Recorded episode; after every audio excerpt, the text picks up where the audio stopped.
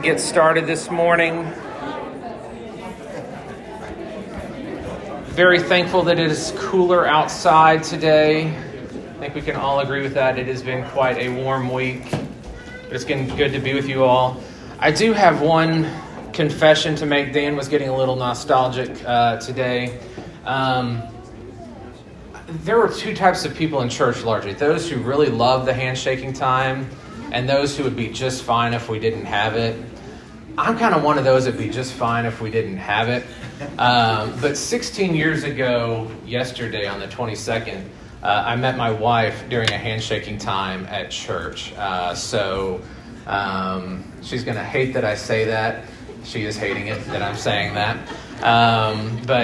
So that was the one handshaking time that I have actually enjoyed. And we got married pretty soon thereafter. So we met in July 22nd. We were married on April 26th.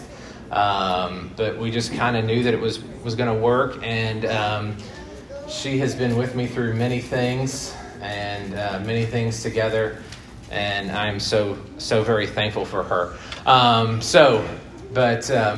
We're going to turn back the clock. We are done with Acts. So we are going to go back from the New Testament. We're going backwards to the Old Testament. We're not going to go as far back as we will for our study in Judges, but almost. We're going to go back to the time of David before he was king. And we're going to look at David and Goliath this morning. So we'll talk about that more in a minute. But if you would open... So what we have is in the bulletin, what we have printed is verses 1 through 7. It's from the Holman Christian Standard Bible. I like that Bible for certain things because it has weights translated into pounds. It has lengths translated into feet and inches. And that's a lot easier for me to read than cubits and shekels and all that type of stuff and try to figure all that out. It just means a little bit more to me. So I wanted to put verses 1 through 7 in that. And then 8 and on, the verses we'll be reading are from the English Standard Version. So if you wonder why there's a different translation in the bulletin this morning, there is a reading for that. So our text will be 1 Samuel 17, verses 1 through 11. Then we're going to skip from 21 and we'll go through verses 51. So hear now the reading of God's Word. The Philistines gathered their forces for war at Sokah in Judah and camped between Sokah and Azekah and Ephes Damim. Saul and the men of Israel gathered and camped in the valley of Elah. Then they lined up in battle formation to face the Philistines. The Philistines were standing on one hill, and the Israelites were standing on another hill with a ravine between them. Then a champion named Goliath from Gath came out from the Philistine camp. He was 9 feet 9 inches tall and wore a bronze helmet and bronze scale armor that weighed 125 pounds. There was bronze armor on his shins, and a bronze sword was slung between his shoulders. His spear shaft was like a weaver's beam, and the iron point of his spear weighed 15 pounds. In addition, a shield bearer was walking in front of him. He stood to the ranks of Israel and shouted, "Why have you come out to draw up for battle? Am I not a Philistine? And are you not servants of Saul? Choose a man for yourselves and let him come down to me. If he's able to fight with me and kill me, then we will be your servants. But if I prevail against him and kill him, then you shall be our servants and serve us." And the Philistines said, "I defy the ranks of Israel this day. Give me a man that we may fight together." When Saul and all Israel heard the words of these Philistines, they were dismayed and greatly afraid. Skipping down to verse 21. And Israel and the Philistines drew up for battle, army against army. And David left the things in charge of the keeper of the baggage and ran to the ranks and greeted his brothers. And he talked with them. Behold, the champion, the Philistine of Gath, Goliath by name, came up out of the ranks of the Philistines and spoke the same words as before. And David heard him. All the men of Israel, when they saw him, the man, fled from him and were much afraid. And the men of Israel said, "Have you seen this man who has come up? Surely he has come up to defy Israel. And the king will enrich the man who kills him with great riches, and will give him his daughter, and make his father's house free in Israel." And David said to the men who stood by him, "What should be done for the man who kills this Philistine, and takes away the reproach from Israel? For who is this uncircumcised Philistine, that he should defy the armies of the living God?" And the people answered him in the same way, "So shall it be done to the man who kills him." Now Eliab, his eldest brother, heard when he spoke to the men.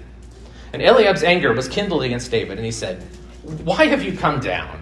And with whom have you left those few sheep in the wilderness? I know your presumption and the evil of your heart, for you have come down to see the battle." And David said, What have I done now? Was it not but a word? And he turned away from him toward another and spoke in the same way, and the people answered him again as before. When the words that David spoke were heard, they repeated them before Saul, and he sent for him. And David said to Saul, "Let no man's heart fail because of him. Your servant will go and fight with this Philistine."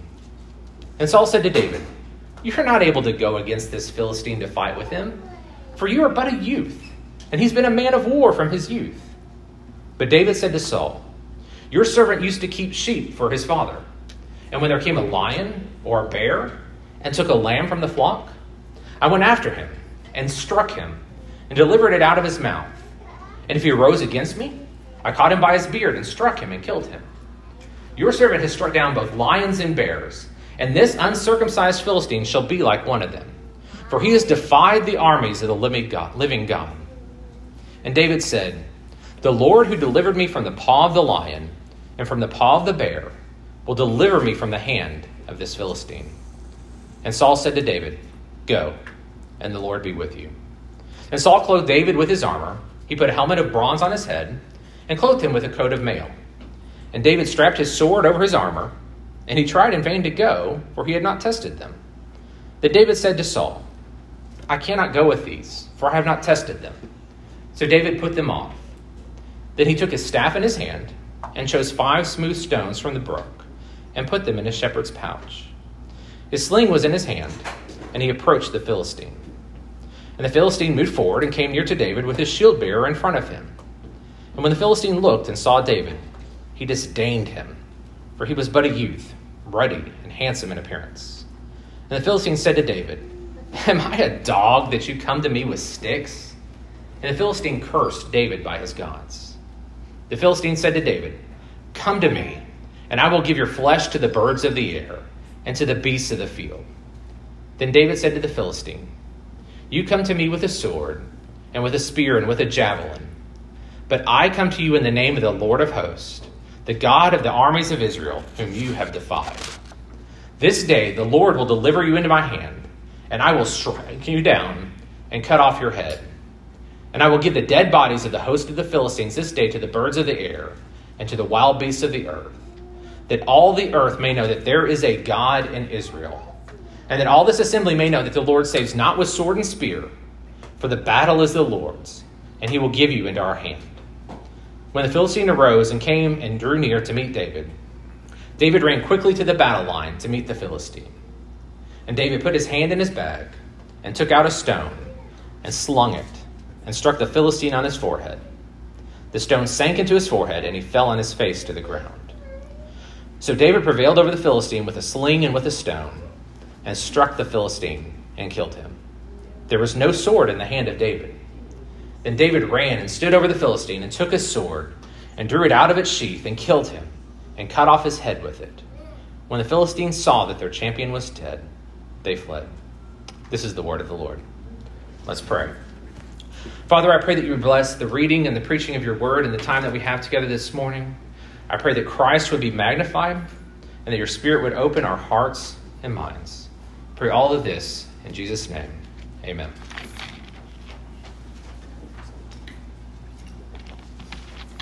David and Goliath. Quite honestly, a story I don't remember not knowing. I turn 42 next week, and I've been in church my whole life. And I thought back to it, and my earliest memories of this story are sitting in a Sunday school room in Russellville, Arkansas, and this awful mustard-colored flannel graph where they would put up the various characters, that came out as the stories were told. Now, some of you may not know what a flannel graph is. Google it or ask your parents. It was great technology at the time. I remember this song about only a boy named David, only a sling and stone, and that's all I can remember of it, but there was some song we used to sing about it. And of course, all of us boys were like, yeah, we're going to be David. We're going to have the courage that David had. We're going to run out and we're going to do great things for God. And this may be one of the most popular stories in the Bible. So much so that it's even crossed over into the non-Christian world. It's become a staple of modern colloquialisms of a David versus Goliath story or a David versus Goliath matchup.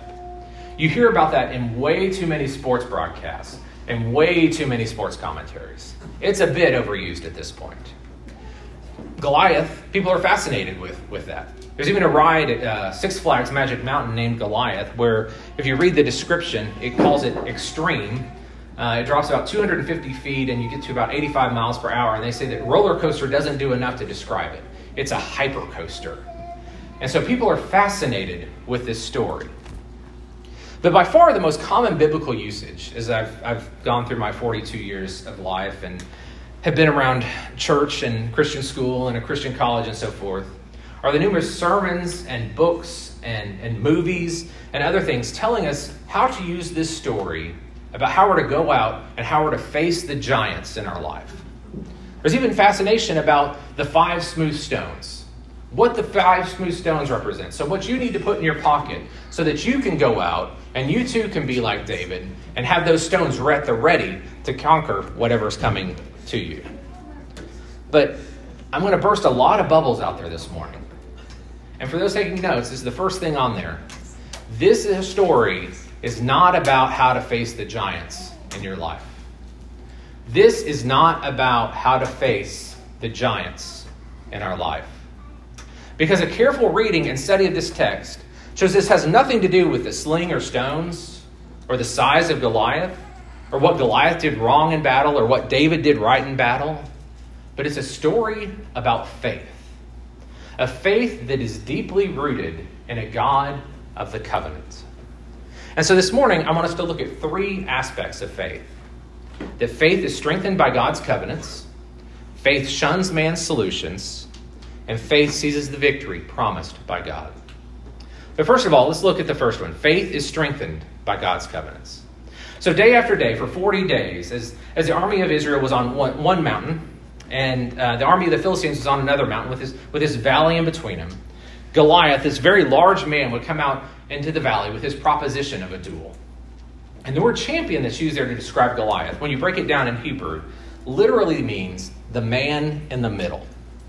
He was the one that would fight in duels with opposing armies, basically saying, okay, I'm going to come out and fight for my side, and if I beat your guy, then all of your people will become our slaves. And you send out a guy, and if your guy beats me, then all of us will become your slaves. It's a pretty efficient way of fighting war. It's a lot less bloodshed.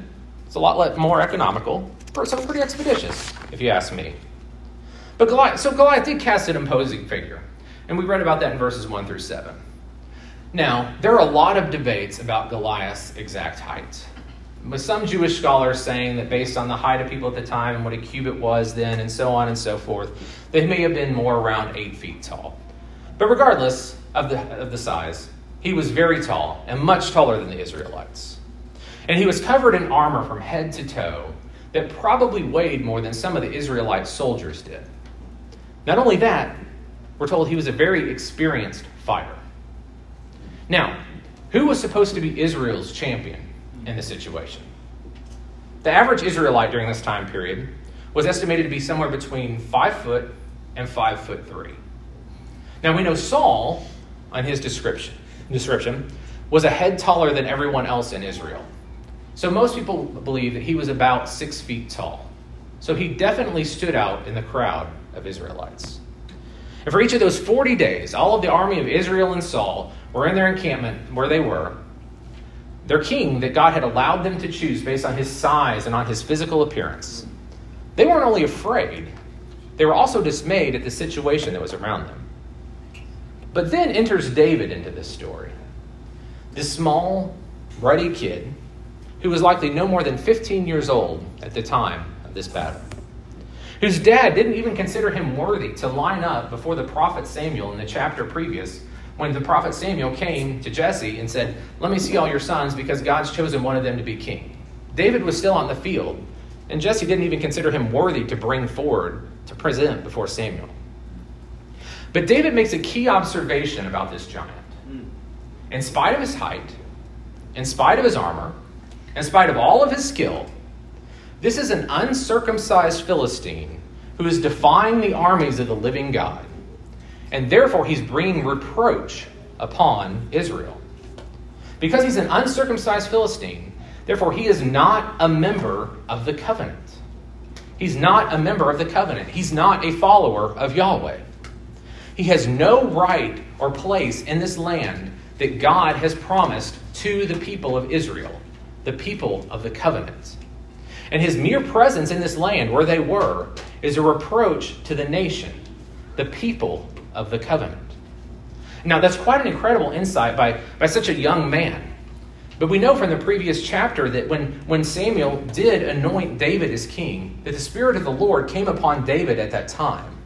And when the Spirit of the Lord came upon David, the Spirit of the Lord had departed from Saul. So this is God's chosen representative speaking and reminding his people about Yahweh and all of the benefits that they share in as covenant people. In spite of the truth that David's speaking, he's rebuked by his eldest brother, Eliab, who questions his motive, accuses him of evil in his heart, when David is the only one in this entire chapter who's doing anything and acting in righteousness. Now, the message is starting to spread more and more throughout the camp, and it even reaches Saul as David turns to more and more people asking what's going on and speaking words about this non-covenant giant reproaching the living God. Now, maybe it's a sign of faith growing amongst the army, or just further disbelief and amusement at this small young man who's questioning the best of what Israel has to offer and he sees in front of him. But David, full of the Spirit, who's full of faith in Yahweh, the God of the covenant, and the surety of God's covenant promises, steps forward in faith and says to Saul in verse 32, "Let no man's heart fail because of him. Your servant will go and will fight with this Philistine." So faith is strengthened by God's covenants. Second, we see that faith shuns man's solutions.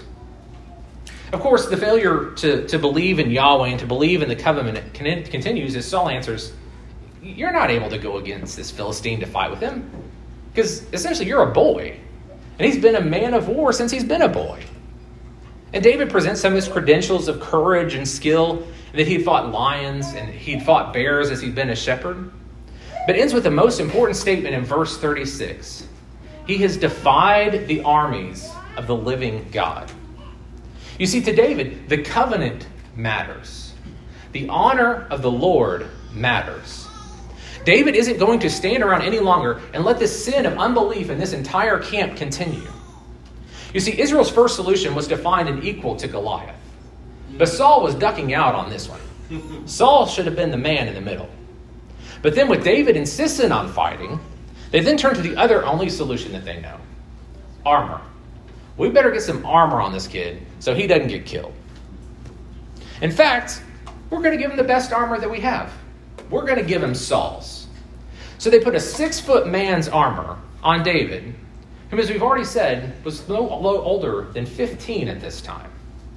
So he had an oversized helmet, likely a coat of bronze chainmail that was too heavy and was too long.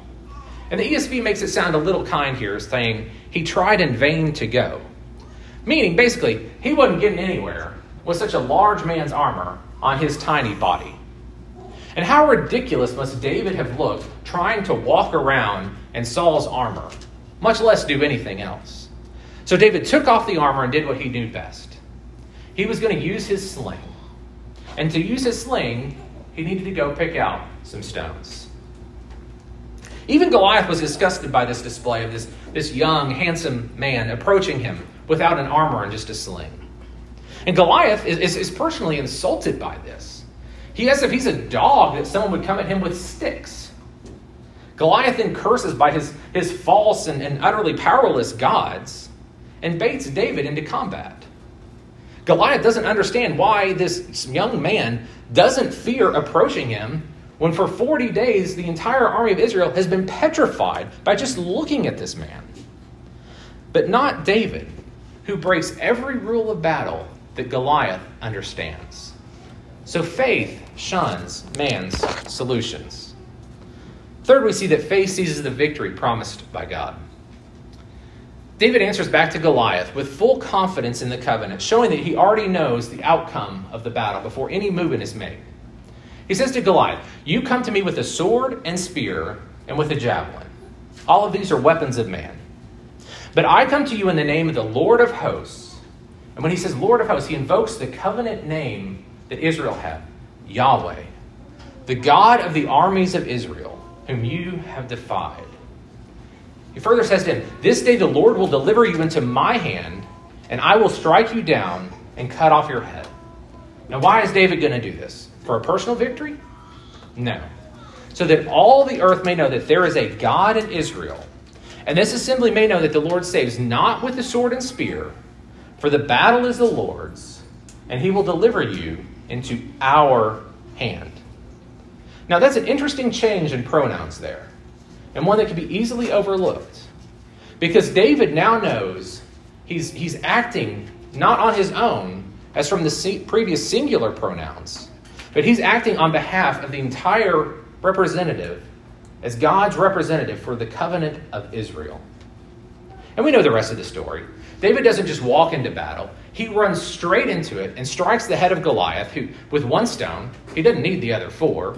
Goliath falls, and then David, not having a sword of his own, takes the Goliath's sword and cuts off the giant's own head with it.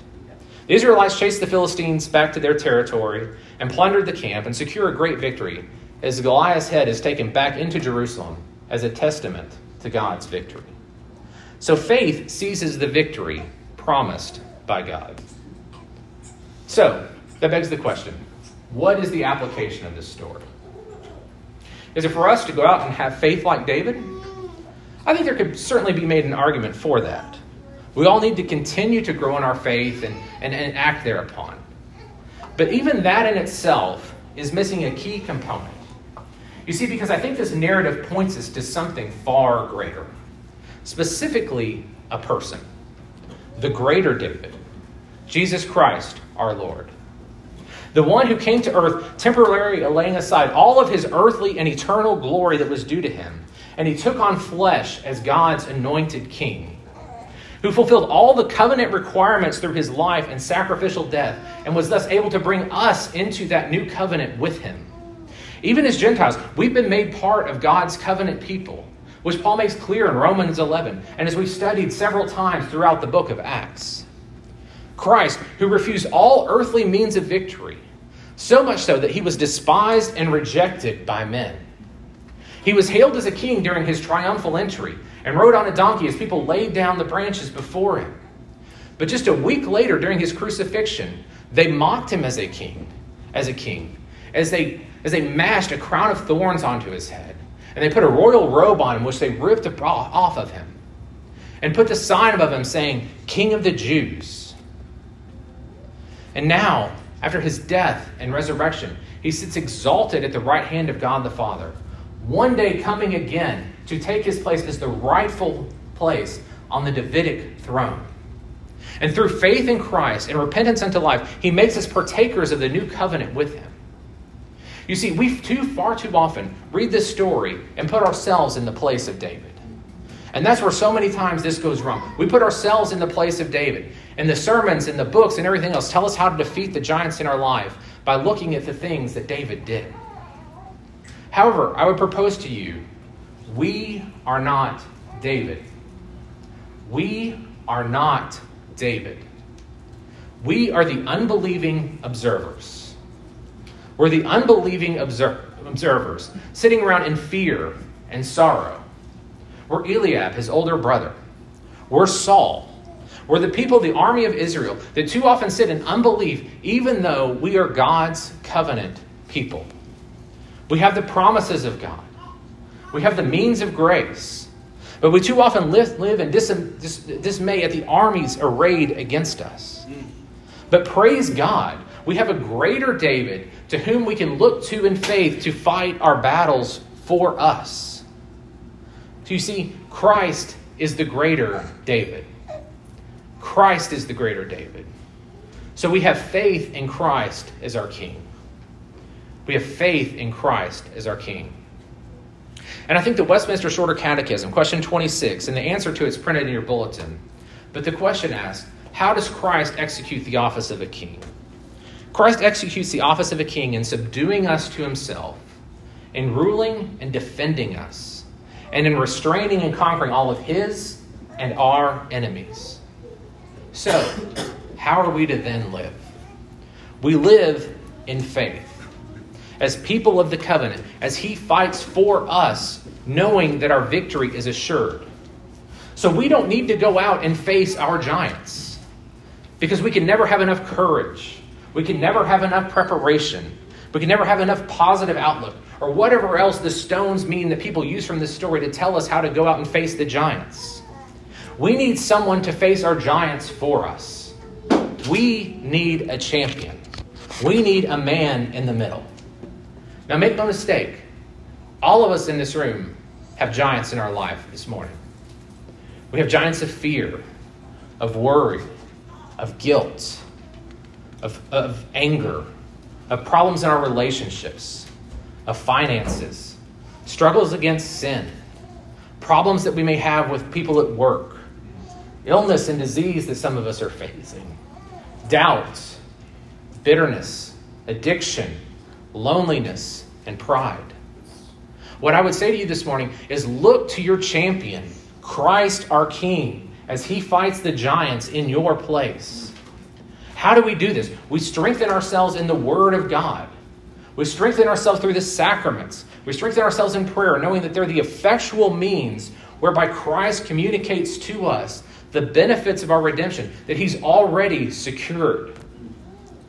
The assurance of pardon we read this morning, that didn't sound like a king. That sounded like someone who took a horrible beating. But that was Christ already defeating the greatest giant in our life, that of spiritual death and separation from God.